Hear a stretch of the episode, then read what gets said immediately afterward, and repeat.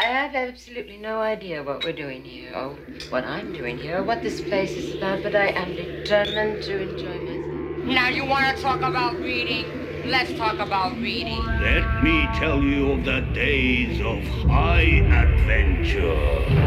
The book served as a passageway to the evil worlds beyond. Ready to go, Doc? Oh, yes, yes, my dear fellow, I'll... Just check the gyroscopes. Hello, and welcome back to the Appendix N Book Club podcast. This is episode twenty-nine, uh, featuring Swords in the Mist by Fritz Leiber. I'm your host, Hoy, and with me as always is that lanky barbarian, Jeff Goad. Hello, everybody. Okay.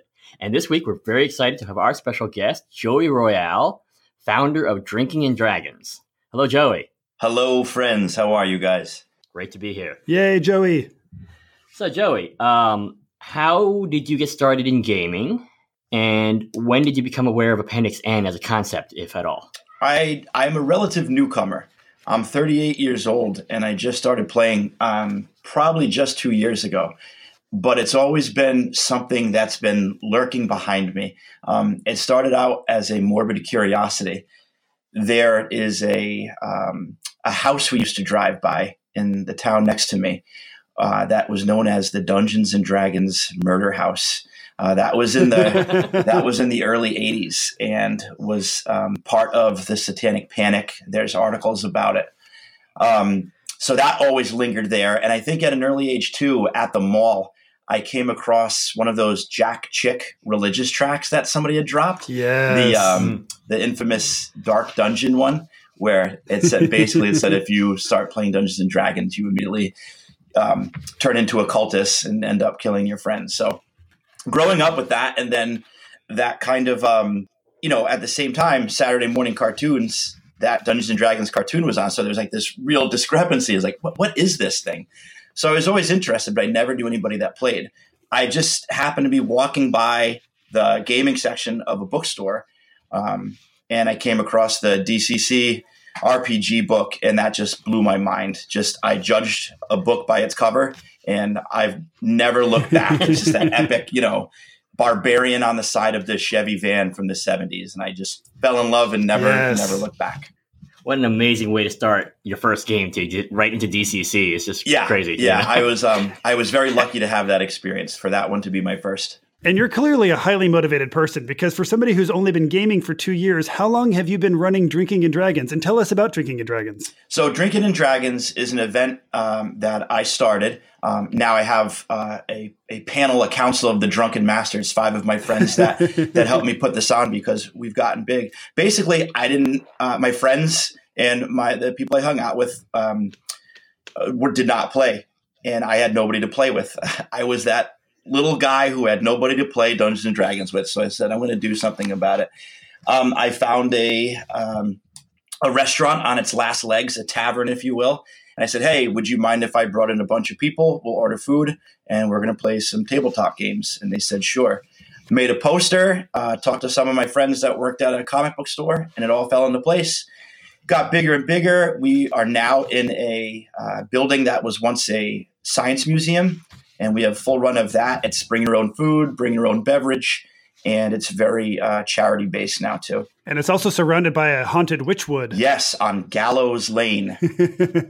So anybody who's in the Northeast, the uh, United States, I've got to say, I've been to Drinking and Dragons. What have I been to, three or four of them? Yeah, I think and, you've been to about four, yeah. Yeah, and my God, they are so much fun. And if you get a chance to sign up for a game that Joey's running, Joey is an incredible judge. Highly recommend it.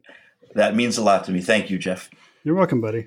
So, so Joe, did you hear of Appendix N? Were you reading any of the fiction that was in Appendix N before uh, started gaming, or was it through D C C and the and the reprinting of Appendix N list in the back of the D C C book? And also, you have to tell us about tell our listeners about Book Barn. Of course, of course. so, um, uh, Hoy, I maybe- started reading uh, Appendix N even before I knew it was Appendix N. Um, you know, starting out with Lovecraft and Clark Ashton Smith. Um, And then, as Jeff had mentioned, I am very, very lucky. Uh, close to my home in Niantic, Connecticut, there's a uh, series of stores called The Book Barn. And one of the stores is basically just religion, gaming, fantasy, and horror. I like how they have religion mixed in there too. I think that's a statement they're trying to make. Right, right. But um, you, you walk in and you can just smell the pulp, and it's just just rooms and rooms of fantasy paperbacks, all for a dollar. And then there's a hard book, hard um, hardcover section as well, and they're like four. So if anybody's in Niantic, Connecticut, check out the Book Barn. Um, they, I, I've, I found everything from every Leiber to Manly Wade Wellman. So I was just reading this stuff because I thought it was cool. I always was a comic book guy, and you know, Savage Swords of Conan. And I'm like, well, let's see what's, where all this came from. So I've been reading that, and then when I found D C C, I'm like, oh, okay, this all makes sense now. That's amazing. And you are basically in the the edge or the heart, or you know, Lovecraft country, so it makes sense that these yes. uh, fixations that you might have, and well, I think we both I've share. Seen those things. Yeah. I've seen those things. Yeah. I've heard their clawing on my walls. Fantastic. Fantastic. Yeah. Well, Joey, it's awesome having you on here. And the book that we're discussing today is Fritz Leiber's Swords in the Mist. And the copy I have is all kinds of beat to hell. Mm-hmm. Um, it. Yeah, it is falling apart. It is covered. It is uh, kept together with Scotch tape at this moment. But it is one of the uh, it is one of the Ace paperback copies. Yeah, and with me I've got the nineteen sixty-eight Ace paperback, and it's got the uh, Jeffrey Catherine Jones cover. What what is even happening on the cover here? It's I can't like even tell. Somebody's being swallowed by the mist. But I think it might be Fafhrd, but it's hard to tell. Yeah, I don't know. I love Jeffrey Catherine Jones' works, but I, I feel like this might just be really poor photography of what's potentially yeah. a, a, a good painting. Do you, do you have the same one, Joey? I do. I have the same one I'm looking at. It looks a little blurry, but epic nonetheless. Right. Today I have the ebook, and uh, I was alternating between the ebook and the White Wolf hardcover, uh, Lean Times and Lankhmar, which includes Swords in the Mist and the subsequent volume.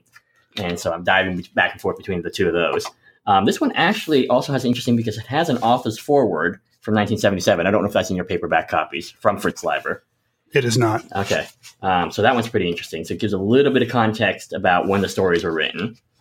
Um, so, yeah. And uh, specifically mentions uh, Lovecraftian uh, Lovecraftian entities in the uh, in the introduction here that Fritz Leiber wrote in nineteen seventy-seven. So this might have been for that hardcover from the Greg... the Greg Press hardcovers, mm. um, and maybe reprinted in there. Before, I guess we need to do our Hygaxian word of the week, yes? Yes. So our Hygaxian word of the week is... Troll. Troll. And troll, not troll, troll, T R U L L. And troll is a prostitute. And we find troll on page twelve of Swords in the Mists. And it says, the Mouser said dryly, I already smell dead fish, burnt fat, horse dung, tickly lint, Lankhmar sausage gone stale, cheap temple incense burnt by the ten-pound cake, rancid oil, moldy grain, slaves' barracks, embalmers' tanks crowded to the black brim, and the stink of the cathedral full of unwashed carters and trolls celebrating orgiastic rites, and now you tell me of a taint? Wow.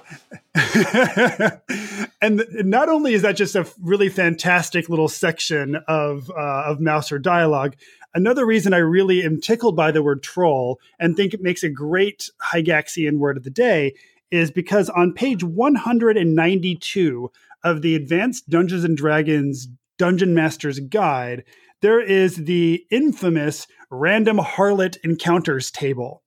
And when you, if you want to roll a random encounter with a harlot, you roll a D one hundred, and if you roll a one to a ten, you encounter a slovenly troll. So yeah, that's the, that's, that's it. Those dirty dogs. So Joey, what did you think of Swords in the Mist? Uh, it was awesome. Such yeah. such great heights, and then some also some very uh, deep lows. Um, uh, it. What an illustration of Leiber as a writer. Um, I just did a yes. little bit of research into the background on the individual stories. Um, okay, tell us. Just just from, you know, I love just some, in a broad stroke, Lean Times and Lankhmar, just learning about the religions of Lankhmar. Uh, that's kind of like his um, his patrons and deities thing. And then when you but when I got to Adept's Gambit, which is the last story in my copy, I, I had to reread that a couple of times. I was kind of, um, I was, I'll just, I was confused Uh, yeah. But as I looked into the history of it, I don't have the, the whole history, and so I won't go too deep, but this was the beginning. This was the the kind of prototype, I guess, for for the Grey Mouser and Fafhrd, um, starting out in on Earth. And I believe there was a lot of conversation between Leiber and Lovecraft during this time. Yeah, that's what I heard too. No, I, I believe I heard that. I believe that Lovecraft read it in manuscript and said, yeah, I like what you're doing. Yeah, keep it up, yeah. essentially.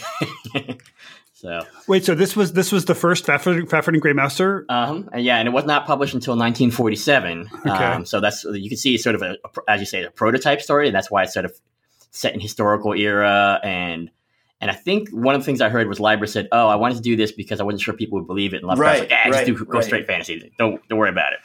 Yeah. Interesting. Now, was Ningauble part of it originally, or was that added in um, later? My impression was that that was always there. Uh, it's just that he he just couldn't quite create a secondary world. He was afraid of creating a secondary world like Nehwon at that point. So that was you know. fascinating. Yeah. I would not have thought that Ningauble yeah. was in the first of the Fafhrd and Grey Mouser stories. Yeah. yeah, that I don't know. I mean, it would be interesting. Maybe Michael Curtis has more insight into that once he's right. done his oh, I'm uh, sure he does. research into the, uh, you know, the, the Leiber uh, cat, um, arch- archive down in Texas. Yeah, we need to get him on the show at some yeah. point soon. So I think The Wrong um, Branch, too. I think The Wrong Branch was written afterwards to make some kind of a connection to what was mm-hmm. going on in the rest of the book. I would agree. It seems like there there are six stories in this collection. There's The Cloud of Hate, Lean Times and Lankhmar, Their Mistress the Sea, When the Sea King's Away, The Wrong Branch, and Adept's Gambit. And I would say that really it's only four stories. I think Their Mistress the Sea and The Wrong Branch really are just kind of like short, kind of like just several pages that are just kind of trying to link the two stories. Yeah, essentially vignettes. Like- yeah, they're almost kind of like those uh, Elsbreg de Camp uh, little italicized paragraphs at the beginning of each story trying to catch us up with what happened between the two stories, but there's a slightly more ver- verbose version of that. Right. I guess it gets a little bit of characterization in, which was never something that, you know, Elsbreg de Camp was strong with. So you get to see a little bit of their personalities in those little interstitial bits, but it's definitely not a story as such. Yeah. yeah. No, Joey, it sounds to me like you're saying that Lean Times and Lankhmar is your favorite from the collection and Adept's Gambit is your least favorite. And if that is what you're saying, I agree one hundred percent. Yeah, that is that is what I'm saying. I mean, I definitely found some great things in Adept's Gambit, but um, out of out of the the whole, that was my least favorite. How about you, Hoy?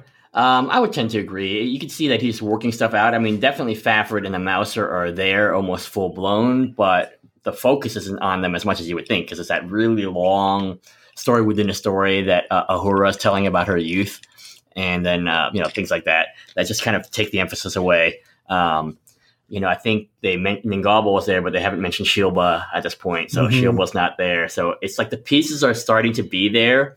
But of course, the, the other thing that's missing is Lankhmar's not there, yeah. Right? Yeah. Which is a character in itself. Right. And so um, you And start- you can have great Fafhrd and Grey Mouser stories without Lankhmar, but like just the whole the whole flavor of the world was missing by setting it in our world. Right, right. Lankhmar is sort of the thing that lurks in the background and, and, and you know, it's the uh, the bass note. Yeah, you know, so to speak. And uh, for those listening who aren't aware of what happened in this, they actually go through the Ningauble's caves and come out into our world, and they're like in old Persia or something, right? Yes, right. Uh, yeah, just after Alexander had passed, I guess, sort of before, before the Romans, but after the sort of whole Ptolemaic Wars and stuff like that. It is um, interesting to find out, though, that Nehwon, that I'm um, sorry, that uh, Lankhmar is kind of um, Fritz Leiber's version of Alexandria, right? Right. I guess the, the most cosmopolitan city of the ancient world is, I guess, in his mind, you know, it's a major port and has a center of learning, but has also, you know, high to low. I yeah. guess. Um, and it's obvious that the Cold Waste is, is, you know, the Scandinavian countries. But I know that Mouser is supposedly from Tyre, which I'd never – maybe I'm maybe I'm really ignorant. What is Tyre? Do you guys know? Um, it is a city on the coast of Lebanon. Oh, okay. Oh, yeah, okay. So, yeah, yeah. And so that whole beginning there is basically in Lebanon. Um, and they're just hanging out there, and they, you know, they work their way sort of up and down around the Mediterranean before they go further into Persia for this adventure that they're on. Yeah. Um, but yeah, it's a, it's a strange. I think the main reason it's included in this collection is obviously because it is of historical interest. Um, and you know, why waste a, a great long beginning story? So they put it back in, and they had to write that interstitial thing to somehow justify and sort of retcon them being in our real world, you know, so to speak. And the completist in me is glad that it's there, but I. I would also love it if it had, had it just been like seriously edited down and right. moved into our world. And, um, you know, again, you know that me, I'm not usually the person who is particularly sensitive to um, sort of weird depiction stuff. But there's one extremely homophobic moment when he's pretending to be the eunuch, when he spreads, he's spreading out the, like the, the charms and stuff like that. And he's lisping. That was horrible. That oh, didn't make yeah, yeah. any, not only was it offensive, but it made no sense in the grand scheme yeah. of things. These characters have never yeah. portrayed themselves, performed in that manner before too. It just stuck out like a sore thumb to me. Yeah. yeah. Um, so again, it's very much a prototype. I don't hold anything against it, but it's like, okay, it's there. It's a historical interest. It's sort uh-huh. of like a, um, like a, uh, early photocopied, you know, fanzine version of Fafhrd and the Grey Mouser in my mind, almost. One thing I thought was interesting, though, about speaking of like homophobia is like there there was there was a moment too, though, where he re- where he recognizes that Ahura yes. has some kind of a male energy about her. And he says something along the lines of uh, like, oh, well, I've I've seen many of the, the the painted men who who who dress up like women or something. And some of them are very convincing. And he seems to kind of say that almost with zero judgment, though, like it's just kind of part of the world. And I've almost never kind of seen that portrayed as a part of a fantasy world before. Right, right. And so that's what's so jarring about that passage, that other passage, because they're almost yeah. within a couple pages of it. yeah, that's yeah. strange. It yeah. is interesting. So, So, Joey, talk to us about um, what you liked about Lean Times and Lankhmar. If any story that I've read of Leiber's could be cinematically adapted uh, for the masses, I think that's the one. Just from great adventure to amazing humor, all building yes. up with, um, I don't know, should I should, the spoiler at the end? Sure. Where where where Fafhrd comes out as as the um, they they feel that he after all he was tied up to a bed. You know, they got him drunk after after. Um, being a teetotaler for a while. They, they, those are, in that story, Fafhrd and Grey Mouser are significantly different uh, at that point in their life. Um, yes. Fafhrd, uh, Fafhrd is clean shaven and he's celibate and a teetotaler and, and um, basically uh, as, as a, an altar boy for this unknown, you know, forgotten minor god. Issek of the Jug. Yes, Issek of the Jug. And that that's wonderful. So at the end, basically, he becomes Issek of the Jug, or that's what the town thinks he is, as he rips himself free of this bed, but he still has the, the wood on his shoulders, almost like a crucifix, and he barrels through. It just, um, but it was neat to see the gang get back together, because for the yeah. majority of the story, they're, they're not the team. They've gone their separate ways. Mm-hmm. Um, I think... It, we never really know why, but possibly because of the mispronunciation of Fafhrd's name that they got into a row. Uh, I think that's one of the, the, the barroom stories that was passed around. They just had it with each other. Right. Um, I could almost see this being like a uh, Steven Soderbergh heist movie. Yes. But- oh, definitely. Definitely. Right.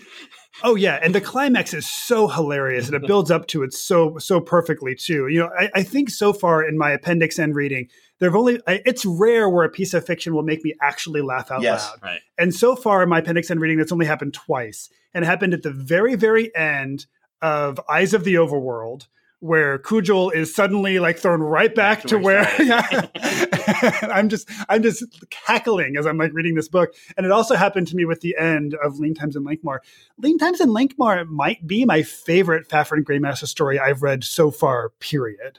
I would I would have to exactly. agree with you. I mean, just just the architecture of the plot line, and when you see all the little dots tied together at the end for that very cinematic, um, hilarious scene, and then it kind of but it, it does end too with kind of like a, a poignant moment with Fafhrd kind of saying, you know, I was Issek then, and it just yeah. I, I like to reflect on that a little bit. That's a neat kind of um, self-reflection on religion a little bit.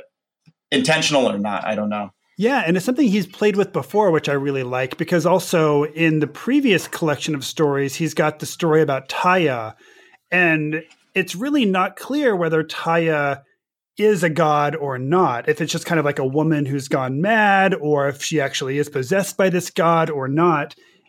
And here we're reading this story, and from our perspective, it's very obvious that Fafhrd is not Issek of the Jug. But then like the last line of the story is him saying, actually, I was. Yeah. And it's it's neat because the way th- the way that magic is portrayed in Lankhmar, it's very real, it's very obvious, it's it's just as much a part of the world as technology is in ours. But the way that the divine and the gods are portrayed in the world of Nehwon is also very much like ours. Like, you know, there there are miracles that may or may not be explainable by the divine, or may be explained by anything completely mundane. It kind of depends on how you want to interpret it. Mm-hmm. Um, there's always that level of ambiguity, and, and I almost think that's um, Fritz Leiber is one of those guys who's kind of working it out in his own mind, mm-hmm. you know, in the fiction, and, and you know, he's he's never going to tell you one hundred percent what he thinks, but yeah. it's it's a way for him to play with this, um, yeah, to play with this and, and, and think about it and, and look at it from all sides. You can because you can also see that both Fafhrd and the Mouser in their quieter moments in the various stories are are actually. Both self-aware and then oddly unaware of certain aspects of their personalities. And yeah. So it's it's a fun way to look at them and, and broaden their personalities and get to know them a little better. And I had an observation that I'm curious what you guys think about and if you guys agree with me on. I know that um, I know that Fritz Leiber has always said that he's that that Fafhrd is kind of his uh, the stand-in for himself, and that the Grey Mouser is the stand-in for Otto Fischer. Is that correct? Right. Yeah. And I know that in Lean Times and Lankhmar, Fafhrd has gone sober and he has not had a drink for a year. Mm. And then finally, when he does have a drink, he goes completely insane with it and like is running around trying to find more and more wine. And I also know from reading a little bit about Fritz Leiber's life that he struggled with alcoholism his whole life. Mm. Uh, that was a, a big thing for him. And so that's a pretty obvious connection there. But where I'm taking it to the next level is I noticed that in the Fafhrd and Grey Mouser stories, there's often a theme of one or both of them having their wills taken over by an outside force, and they're forced to do things, and they're kind of acting as passengers within their own body. And we also have a similar thing with Ahura and her brother in Adept's Gambit, where they're kind of stuck in their body, witnessing somebody else acting through their eyes. And I wonder if in some ways that was kind of Fritz Leiber writing about his experience with his alcoholism, when, you know, he would just get so drunk and he would just kind of become this other person. Mm-hmm. I, I, obviously, we have no way of knowing that, but I don't know. What do you I guys think you're onto something. I think just Leiber really deals with um, free will and responsibility and the struggle with free will in a lot of these stories, even even the the most comic. There's, I think you're right. There's the the, the always that haunting specter of possession, whether it demonic, otherworldly, mm-hmm. or, you know, alcohol. I would layer on another uh, bit to that, which is actually a socioeconomic layer, which is I understand that, for example, initially they were very much partners and that they were still friends throughout their life. But, you know, basically Harry Otto Fischer had to give up writing because he had to basically, he and his wife had to support themselves. Mm. And, and, you know, Leiber was always alternating between being, you know, having money for having just written a story and then not having any money, right, until he was rediscovered basically in the, you know, late fifties. So there's that element of basically not having free will because you don't have economic choice in a sense. Right? Interesting, right? Interesting. You know, so layered on with that, with the alcohol and, you know, as you say, and, and you know, um, other sort of compulsive aspects of their personalities. So, um, yeah, I think that there's always that. I know that Harry Otto Fischer, yeah, I think he would manage a box company for his entire life, paper, you know, cardboard box company. Mm. Um, but that they remained friends all the way up through, you know, the early eighties or when they both passed away, you know, so, um, so yeah, I think there's a lot going on there, and, and um, Leiber's clearly a man with, um, multiple layers of analysis of himself. Mm-hmm. And I think, but he plays that out in his personality, his uh, characters. Yeah. Yeah. Interesting. Yeah. So in addition to the two stories we've been talking about a great deal, there are two other kind of, um, like, uh, kind of longer short stories in here. There's The Cloud of Hate, mm-hmm. and there's, um, When the Sea King's Away. What did you guys think of those? Cloud of Hate might be my second favorite. Um, not to speak yeah. in hyperbole the whole time, but I really, really love this one. Uh, it's a great way to start the book. I just love the image of these two guys sitting around the fire. Um, just, just you know, having a dude conversation back and forth. It was really cool to see their, their um, personalities come through while the rest of the town is just being set ablaze with this hate coming from this. Uh, I also love the image of the giant underground cult right beneath the city. Mm-hmm. And you just seeing the, um, the tendrils of mist coming up and, and tapping people on the shoulder and making them do horrific things. I thought that was just so awesome and over the top in terms of adventure. Yes, it's an incredibly visual story, and that's a, maybe another thing yeah. that we haven't talked about is how much Leiber is a visual writer. Mm-hmm. I mean, he's giving you a lot of credit for his dialogue and stuff yeah. like that, but he is a very – you can imagine every scene that he puts before you. I feel like that's especially true in Lankhmar, too. Yeah. I feel like he does such a good job of evoking the city feel. Mm-hmm. And what I think is neat about this this cult of hate, who's kind of all gathered around in this in this temple and chanting and bringing forth this like mist of hate, is that I can picture very easily, you know, a small group of kind of ne'er-do-wells doing something something like this. But Leiber talks about how like the the the worshipers are in the thousands. So it's it's fascinating to me that there were like these thousands of people who are all so angry with their lot in life that they just want to create like this this mist monster that's just like gonna like rape and kill everything, right, or cause everybody else to go around like maiming and murdering and stealing. It's a, it's a subreddit before. Exactly. Nehwon four chan. Yeah, there were definitely, as I was reading this, there was definitely some analogies uh, to current events going on, always in the back of my mind. Exactly. It, but yeah, there's, there's that whole let it burn mentality that um, definitely is around today and is a big part of that story. What did you guys think of When the Sea King's Away? That one felt very, very much like a uh, a D C C adventure. Absolutely. Yeah. Start to like finish, something? That was like, all right, when do I have to roll? Right. Right. When is this bad thing that I am going to inflict upon myself going to happen? Now? Now, now, now. Exactly. The, the, and the, the constant, the constant tips that like, you probably shouldn't be yeah. down here. Cause like, you know, they're, they're underwater and they're kind of in this, like this, like basically a tent of right. magic, right. but it's con- it's leaking right. and like big sections of it are kind of like starting to collapse. Right. And it's like and... dead. The sea life is just flopping and dying at their feet. And they're crawling through the mud. And, and Mouser comes right out and says, he says, dude, like stop touching the, the wall. This, you know, what I'd stop touching the water.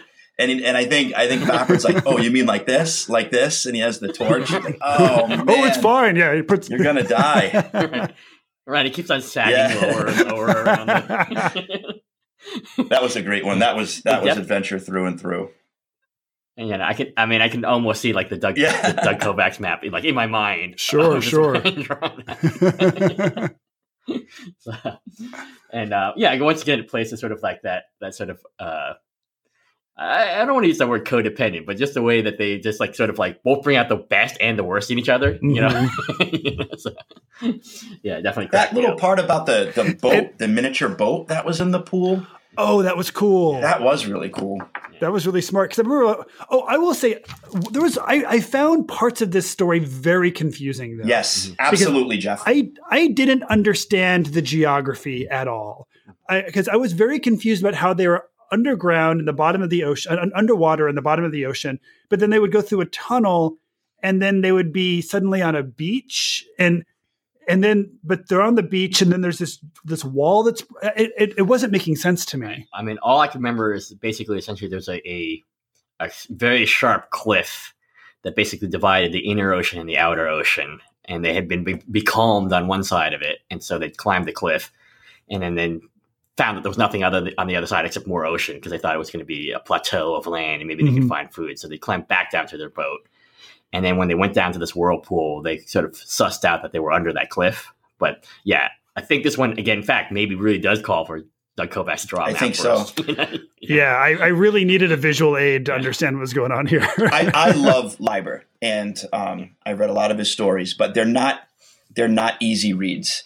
Especially when it comes mm-hmm. to geography and the the little vignettes that happen with, you know, the stories within the story. So I do find myself having to stop, take a break, and read a couple of pages again every so often because I'll get lost.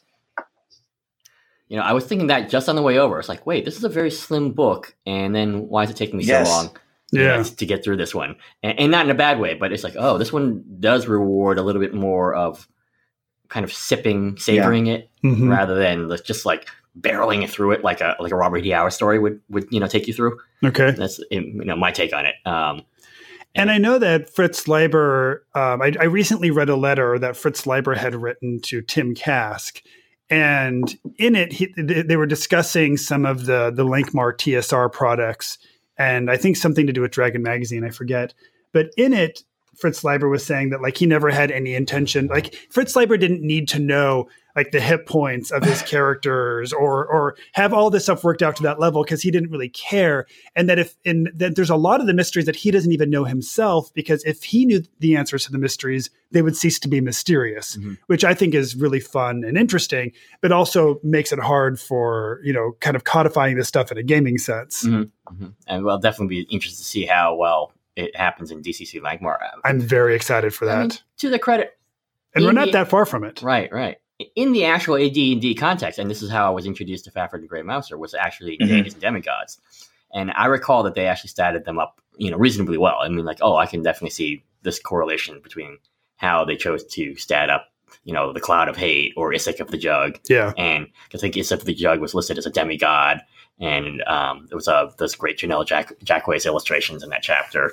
Um, so if you guys uh, find it, I won't say where. It's out there on the web. You know, you can find the the uh, the uh, pre um, edited version of Deities and Demigods. The first printing, first through third printings, is there out there on the web in P D F if you know where to look. And just look at that chapter; it's really, really amazing. Now, Joey, are you a uh, Kickstarter uh, Kickstarter backer of no, the new Lankhmar? I I missed that bus. Um, You're not, but I will be gobbling up all of that when it comes out. I I miss that. I was. Uh, I was still relatively new, uh, and uh, I've only recently started to do Kickstarters. I'm kind of behind the times, man. I got to tell you, with all this stuff, with all this technology stuff. But, um, that's too funny. When it comes to gaming, yeah. So I'm curious, from uh, from having read these stories, while you were reading them, were, were you having any kind of aha moments with why the Fafhrd and Grey Mouser stories are listed as part of the Appendix N, and maybe kind of specifically like parts of these stories, how they may have inspired early gaming? Yeah, it was it was pretty clear for me right out of the gate with Cloud of Hate, um, just that as a as a mm-hmm. monster. You know, even having that Achilles heel, uh, almost literally, that little red strand that he had to snap. Um, but to me, also, it's it's um, the episodic nature of it as well, uh, where the the little stories in between are almost like side mm-hmm. quests, mm-hmm. like an urban crawl kind of thing with with uh, Cloud of Hate. And with Lean Times and Lankhmar, obviously, uh, Deities and Demigods, that was all over there. Yeah. Uh, the, just the the role they play in the everyman's life, um, the, the, the pan- how the pantheon interacts with each other, even down to, you know, holy relics and, and magic items of that ilk. When Mouser is basically exploiting all the other uh, the religious followers, he's selling his trinkets that he knows have no power, but he sees what it does to the people's eyes, like how they light up and like, oh, I have this divine power now that I have this trinket. So yeah, I saw a lot of um, the early gaming in that. Yeah, totally. And I, f- I feel like in uh, in Cloud of Hate, especially, I, I think you brought up some really great points there. Um, in addition to that, you know, as as the as the mist would come and it would tap people on the shoulder, they would instantly just kind of become like enraged and become violent and angry and evil. But when it comes up to Fafhrd and Grey Mouser, they both got to make a save versus spells. Yes. And they both passed their save versus spells. So they were okay. You know, so it was it was kind of interesting kind of seeing that in action as well. It's like if if you are if you are heroic, you're somebody who may be able to muster up the will needed to to get yourself out of that situation. Yeah, and, and Mouser as the, you know, as the quintessential thief. Dodging, you know, I'm just thinking agility checks the whole time or sneak checks. He's doing yep, these yep. constant ninja moves and the distinct fighting style compared to Fafhrd, where he's making those mighty deeds. Yeah, definitely. And and I'm with you on the urban adventures too, because urban adventures have been around since the, the since the early days of the game. You know, the, the Judges Guild, uh, City of the Invincible Overlord feels so Lankhmar yeah. to me. Oh, without a doubt, without a doubt. And I think what they did, and that's that clearly drawn. As I, remember, as I recall, there was always like a, a little short sentence saying how this character had a person, a certain kind of personality in the Judges Guild. And Leiber is so effective at sort of sketching out personalities very quickly yes. of the various people, like especially in Lean Times and Lankhmar, like, you know, the the Polg's henchmen, like Grilly and Quatch yes. mm-hmm. and all them, and how how Grilly is sort of essentially um, jealous of of Mouser because they're sort of very similar in their skill sets. Um, I also like the bit with the kids are sort of standing there trying to figure out where they want to poke uh, Fafhrd with a pin just to see if he's really involved. And he does such a great job of doing that without without really telling us. And that's part of what why why um, Adept's Gambit is is kind of a slog, because it's a lot of him just telling us stuff. But in Lean Times and Lankhmar, it's great because he doesn't just tell us things. He illustrates it with like the actions of the kids or like the, the little bits of dialogue that we get from, from these goons right. that tell us so much about their characters. But one thing that's, I think, obviously very different about Lankhmar versus City of the Invincible Overlord or Waterdeep is that Lankhmar is just humans. Mm. And there are some, there are some, anything that's non-human is very strange and very alien and m- maybe just whispered about, but certainly isn't walking around openly on the streets. And I don't know, Joey, how do you feel about a world of demi-humans and sub-races versus a very human-centric fantasy world? For my gaming, yeah, um, that's a really good question that I've never really thought about. Uh, I think... I think it's almost um, when you have a lack of demi-humans uh, at my table, I think you we almost have to push up the level of magic to make it fantastic. Otherwise, you're just you're running a Conan mm-hmm. the Barbarian game. And that's just only from my, my personal view. Mm-hmm. Um, I play with a bunch of newbies as well who are awesome uh, in their in their choices, in their imagination.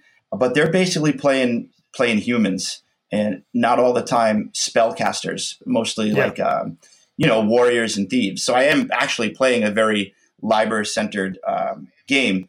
So I feel that as the D M, I'm injecting much more supernatural and magic to kind of balance that out. I go back and forth. I think that um, I definitely don't like a, a sort of stew pot, anything goes kind of game. Mm-hmm. So lately, I've been running a game that's very much in sort of the mode of you know. dark forest fairy tale. So in that in that particular game, it's very appropriate to have you know a certain level of demi-humans. Although I, I still don't have elves yet as player characters because I want to keep them kind of mysterious. But I definitely think for an urban game, uh, if you want to create a more swords and sorcery game, then yeah, I think it's um, having demi-humans sort of takes you out of that a little bit. Mm-hmm. You know, um, you know, I think there's probably ways to do it, but but you know here, you know. Um, In the urban game, especially in Lankhmar, you sort of you kind of use these sort of ethnic stereotypes or ethnic tropes to sort of represent, and a lot of time, a lot of times, demi-humans are given sort of ethnic tropes. The, the, That's true. The uh, dwarves are always either Scottish or you know, you know, Scandinavian. Yeah. You know, halflings are you know just like rural English people or something like that. Sure, sure. Um, They're the farming folk. The farming folk. Although there's, I think, ways we could think about them that could sort of make them more interesting in that uh, as well. Um, But, you know, I think um, I think it is maybe a little bit of a hard sell for a lot of people to play a sort of straight human-centric game because, you know, um, you see, you have to make sure that the people you're playing with are on the same wavelength. If that's Yeah, that's true. Yeah, because I think a lot of people, they want to play something interesting. And I think a lot of people think that by being an by playing an elf, that automatically makes your character interesting. But I'm I'm, I'm more intrigued by players who can make a human fighter interesting just by being a human fighter. Mm-hmm. But for, for my for my campaign worlds, I definitely prefer kind of a more human-centric world.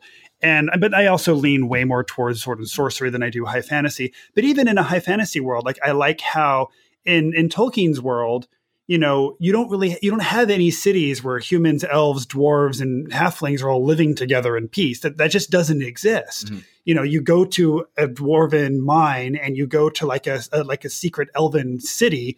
Uh, but they all kind of like, they're all kind of their own kind of fantastic places. Right, right. And it definitely creates more of a sense of wonder than if they're just, you know, someone you see across the street yeah. you know, on a daily basis. So so in my Appendix N reading, I think this is my first underwater adventure. Uh, wasn't there one of the other ones from the Fafhrd Greymaster one where they were in the uh, the temple where they had the sort of, there were the gold? Well, that had risen in kind ah, of a Dagon style. Got it, got so it's it, something it. from under the sea, got but it. They weren't actually underwater themselves. Did sure. Have you guys done any real kind of underwater adventuring? Because I never really have. And I've got far more experience than than you do, Joey. Joey, have you done any underwater adventuring? I have not. I brainstormed some ways to make it happen eventually for the characters that we're playing with, but I, I haven't found anything yet that has really um, made me confident enough to run a setting like that. And aesthetically, are you into the idea of like riding giant seahorses oh, absolutely. with your with Are you kidding me? Mermaids and I mean, you know, all that kind of stuff. Absolutely. You're talking to a guy who makes mummified mermaids yes. as a hobby in my basement. uh, Fiji Fiji mermaids. Absolutely, Hoy. You know it. Tim Tim Duchenne has one, I think, at his house he got for his birthday one year. It's pretty disturbing. Oh, that's really cool. um, yeah, I think it's um, Underwater Adventures. Well, there's that one little bit in um, what's that one? The Paul Anderson one where he's he's sucked underwater by the dryad. And he's like, oh yeah, that's true. By by the Nixie. That, by the Nixie. Um, they're always tricky because how do you make it feel like it's really underwater as opposed to just like, are you just hand waving them not being able to breathe? Yeah, do they just have like a magical air bubble around their head? You know, what is what is it that makes it feel like it's underwater? Because you don't have, uh, usually it's theater of the mind, so obviously it's dependent on your verbal skill and, and the buy-in of the players to make sure that that you know they can do that. Um, but you don't have all those visuals of like you know the the. subaqueous light, you know, being very dim and, you know, are they crawling through the muck? Are they swimming? You know, is their spell only going to last so long or can they breathe indefinitely? What's going to happen? You know, so those are those the logistics that need to get worked out to sort of justify an underwater adventure. Um, and then is it just about the treasure or are they going to encounter some underwater race that, you know, they want to make an alliance with? What is it that drives them to be underwater in the first place? Yeah. Right? I mean, I guess that's the same with what would make you go into a dungeon in the first place? What are you crazy? But you know, well, so. I guess I guess just some sexy ladies under the water was enough for Fafhrd and Grey Mouser. It usually is. Um, there is something I want to check out though. So one of my favorite um, game authors, Zarkov Kowalski. I don't know he, him. Um, What's left for uh, Lamentations? Oh, Thousand Dead Babies, Gnomes of Levnek, all those great titled uh, games. But there's one that he called Under the Waterless Sea, huh. and um, I haven't picked it up yet. Um, I am going to do that soon. But allegedly, there there might be some good mechanics or, or leads. Yeah, it's a Polynesian city, and there's some like underwater uh, rules. Interesting. Mm-hmm. Yeah, and that's his own one. But he also writes a lot for um, James Araji at Lamentations yes. of the Flame Princess, and he did um, Scenic Dun Scenic Dunsmith. Oh, I have that. Yeah, one yeah, of yeah. the, the um, coolest resources I've ever seen. Right. Mm-hmm. I think if the, if it's not that one, one of the other adventures was also written as a sort of tsunami benefit adventure back in the day, so that the proceeds from that were benefiting um, around the time the you know the tsunami, the yeah. Asian tsunami hit, mm-hmm. and you know, for, for the Philippines. He definitely has a Indonesian. Uh, I think there's one that's sort of a very Filipino feel in there. So, okay, yeah, Kowalski's a very interesting writer, and he's definitely um, drawing on different strands that we don't necessarily always think of when we're we're doing our gaming. So I think Absolutely. he's definitely worth checking out as a gaming designer. Now, yeah. speaking of geese, because we were talking about geese earlier when I was talking about um, fa- uh, um, Fritz Leiber's exploration of alcoholism and like losing your own free will. You know, this is a, a common theme with the characters, and geese is a great old school spell. You know, you can cast geese on somebody and you now have to make them go on this quest for you. And that's pretty fun. But as a judge, as a dungeon master, having your your players put under a guise by some powerful patron or some supernatural entity, and now they're forced to go forth on this adventure. Is that fun or is that lame? What do you guys think? Hmm.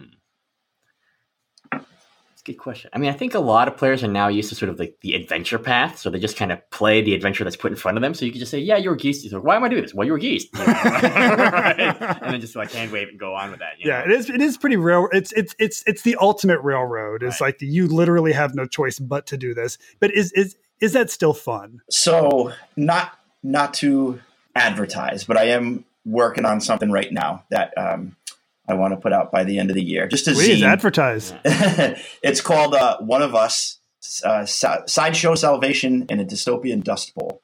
So yes. basically, it's a D C C reskin where you are a member of a traveling sideshow, traveling freak show. And yes. you are an indentured servant for a patron called the Madam, who's kind of like in the lead um, caravan wagon. And as you carry out missions for her, collecting relics for her, Um, you are granted powers. But I'm being very intentional that when she sends you on these do or die missions to retrieve these relics, that there are a lot of um, N P Cs that you'll come across that are former members of her sideshow that have uh, defected. So yes, I'm. She's telling you to go on these missions. Me and the, as the G M is setting up the adventure that you're going on this mission, you need to to get this thing. But within that mission, you are going to be challenged as to why are you doing this? Why, why are you on this side? I kind of like that free will. I don't think it's railroading because I'm giving the opportunity to make a choice to, you know, jump off the ship and join the, the other pirates. I like that. So to speak. And in kind of a one-shot environment where you're playing like at Drinking and Dragons or at a convention or something. Yeah. You know, obviously you just go along with the adventure because, I mean, you you you just do it because that's part of the game. But when it's kind of a campaign world or a sandbox world, it is nice when you do have lots of choices, and maybe the choices actually, I'm not going to go on this adventure. Yeah, like this, the, the the madam wants me to do this, but I'm not really interested in that, and I'm going to go off and do this other thing, and I might end up having to deal with some repercussions of that because of my refusal to go on this adventure. Sure. Um, at at that same time, that doesn't mean we have to take the geese off the table. Just what you said actually creates the other opportunities, right? Mm-hmm. By by not right. going on the adventure, you've actually created another opportunity in a way. Oh, totally. Right, or within the course of the geese. Um, finding ways to break it, you know, and what is the price for breaking the geese, you mm-hmm. know, could create spin out. So it's, I think it's sort of a branching thing. And as long as you don't lock them into, um, if you don't do this, if you don't do this, you don't do this, then you're either dead or there's no adventure. Right? Sure. But yeah. You create complications, you know, um, because I think a lot of times um, any of the great adventure stories, it's really actually an illusion of free will. Right. You know, I mean, I'm not talking about role playing game. I'm just talking mm-hmm. about the fiction. Yeah. Right? You know, you know, James Bond, he's taking that mission from Q. He's not saying, yeah, I don't feel like it today. yeah, sure, sure. you, know, right? you know, Sam Spade, you know, some dame walks into his office and says, oh, Mister Spade, won't you help me find the blah, blah, blah? You know, you know, so of course he's going to do it. Right. So they have to rise to the call to adventure. So is it a keys? Is it something else? You know, rise to the call of adventure. Um, and they do it because they're adventurers, and James Bond does it because he's a spy. Like right. they, they do these things because they love to do these things. Right. You know, it's like uh, Fafhrd and Grey Mouser talk about, and and I think it's in their first story how like they'd much rather have like the freedom of their life than the servitude yeah. of just like kind of a regular nine to five job. Right, right. So I think you know, obviously, um, as players, we get very attached to our characters, and sort of they're sort of avatars of us. So obviously, we get a little freaked out if like we don't feel like we're calling the shots. Sometimes, right? Um, I think D C C players are actually more accepting of this because we know that things are so swingy and weird and effed up in a sure. D C C game anyway that we're a little bit more accepting of like getting mind controlled and zapped. And it's very different than when you've got your your Pathfinder character that you spent a whole day kind of slowly building, and you've got their whole feat tree worked out, right. and you've written up a three page backstory. And- right, right. Um, and just in general, I think you know in old school game, well, you still hate to have your character like you know, okay, well. Uh, taken over by the, the G M, if, you know, if you're geezed or mind controlled, I believe that as a judge, as a G M, whatever, you should still have the player play that character. Right. And, um, and I think that works better. In fact, I think that was one of, that happened. Um, that was one of your last sessions, right? It was that, it was that, or was that, um, Andrew's session where Ian was, was, it was your session. It was in, in, that we can't uh, say much about. But. Oh yes, yes, yes, yes, yes. That's that's very, very, very secret playtest. We can't talk about that. right. But one of the players ran with it. Let's, let's yes, put it that way. Ran with it in a, in a very great, in, in a very fun and inspiring way. Yeah. Yes. Oh, interesting. Um, yeah, interesting. We'll say no more. Say no more. So, Joey, is there anything else about the, the the collection of stories that really leapt out at you as something that like would that not, might inspire your gaming today? Yeah, as I mentioned before, the episodic nature of the adventures. I don't have that much time to play, um, so when it, neither do the the people I play with. So they're all new dads. Um, so when we sit down, it's like let's get right into the adventure. So I spend a lot of time crafting that intro to get them to where they need to be, so then they can make those kind of free will decisions. But I, I do like that how, and this is a lot like you know, it's it's it's like Howard as well. You know, you can read a collection of Conan stories and um, there really doesn't have to be that that linear approach. You just know that he's been somewhere, now he's here, and now this is what you have to do. You have three hours before you have to go home. Let's jump into it. And I get that a lot from these Leiber stories. Yeah, I feel like sometimes in, in in kind of contemporary fantasy gaming, we kind of feel like the story has to keep going and that we can't really have like a, and now we fast forward a day, a week, a month, a year, it doesn't really matter how long we fast forwarded, yeah. but now we're just here, here, you, you returned at the end of the last session. And now I'm telling you yeah. time has passed and this is what's happening right now. Right. And what I do with my players, cause they're, they're so great. I'll just start off the session. Okay. It's been, you know, six months since you destroyed that Kraken. What has happened since then?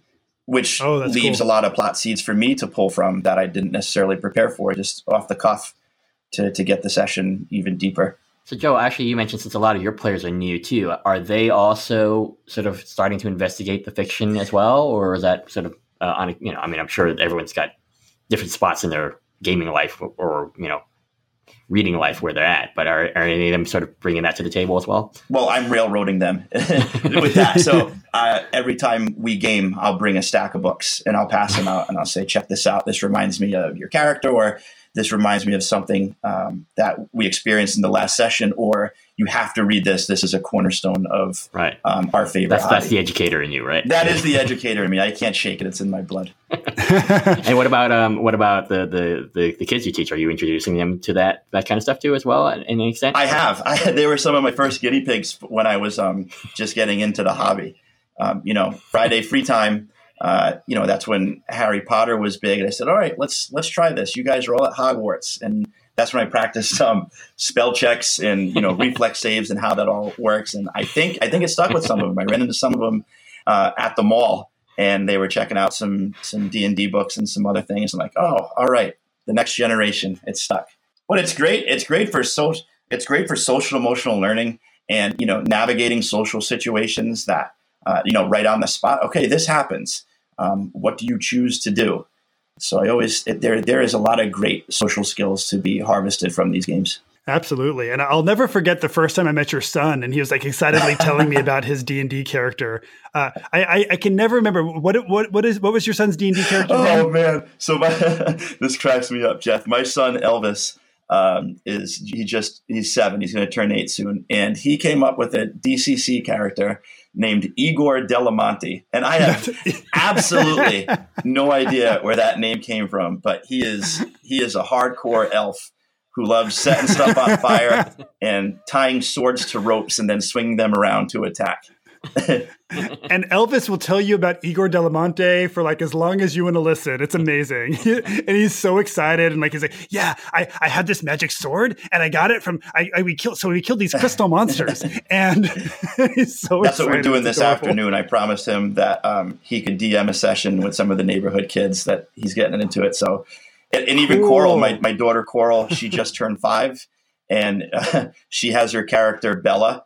Um, with her one spell, which is the pink fist. And it's kind of like a Green Lantern type ability, but um, she always goes for uh, very extreme vital organs with the pink fist. Now, did you come up with the pink fist or was this her creation? No, I said she wanted to be a witch. And I said, okay, so you get to come up with a spell. And it just came out, pink fist. And I, I said, well, what does the pink fist do? And she just looked at me. She goes, anything. I'm not going to say no to that. Of course. That's amazing. Well, you know, and then, uh, you know, there's going to be the inevitable day with the trauma when their when their first player character gets killed. So. It's come very, very close. But as a uh, as a D C C judge um, and a dad, there's like that balance there. I have to like... Right, they have to strike. Yeah. That's hilarious. Yeah, I just ran D C C for a group of eleven-year-old girls the other day, and that was so much fun. And uh, we were running a funnel, so they each had four characters each. And every time I would just like pull the stamp out and just smack it, they'd be like, hey! And their eyes would get all big great. And they'd start laughing. Okay, Joey, well, I think we're going to wrap up unless you have anything else burning that you want to that you want to bring up. I just want to thank you both so much for having me on. Um, I've learned a lot from your podcast and, and Jeff from playing with you and hanging out. So keep up the great work. This is a, an amazing library of work that is, um, I'm glad it's coming back to the surface again with this kind of uh, O S R revival and renaissance that we're going through right now. It's a great time to be a gamer. So thank you for keeping that torch burning, both of you. Thanks, buddy. And I really appreciate that. And and, and thank you for, for Drinking and Dragons. It's an amazing event. And I, I think you're doing a great job of spreading the gospel of D C C at them as well. And Joe, awesome. I'd definitely like to go to that one of these years. But uh, how can they find drink? How can people find Drinking and Dragons if they want to uh, join or participate? So you can go to N L C R P G dot org. So it's New London County Role Players Guild. We're going to be transitioning over to that. We're becoming a nonprofit. So, um, oh, so that's going to be where you get a lot of the information, but we're still going to also be on, uh, you know, facebook dot com slash drinking and dragons. And we'll probably have an event probably in late July, early August, as everything goes well. And Hoy, you have a V I P pass, my man. All right. Thank you so much. Hope to see you, uh, if not at that one, then the following one. So that's absolutely so much fun. Uh, that is it for us today. Uh, we are uh, going to be back uh, sometime this summer. The next episode will be... Yeah, so after this, episode thirty will be A. Merritt's Creep Shadow Creep. And episode thirty-one will be Lee Brackett's The Halfling and Other Stories. Terrific. Okay, so if you're looking for us, you can find us in the usual spots, appendix n book club dot com. Uh, if you want to drop us a note, it's at appendix n book club at gmail dot com. And uh, you can also join us in the uh, live uh, meetup group, uh, meetup dot com slash D C C N Y C. And also, I got to say, I'm moving to Cleveland very, very shortly. And this is the last time that Hoy and I will be living in the same city while we're recording. So moving forward, this is our last time recording in this studio here. So we'll be at separate, lo- excuse me, separate locations in the there. future. Got a little worked up, got a little emotional, a little right. verklempt. Well, I'm sure we'll, uh, you know, every time you're back in the city, we'll just Shanghai you for a very special episode. Sounds incredible. Congratulations, Jeff. Oh, thanks, buddy. Okay, everybody. So see you in the stacks. Read on.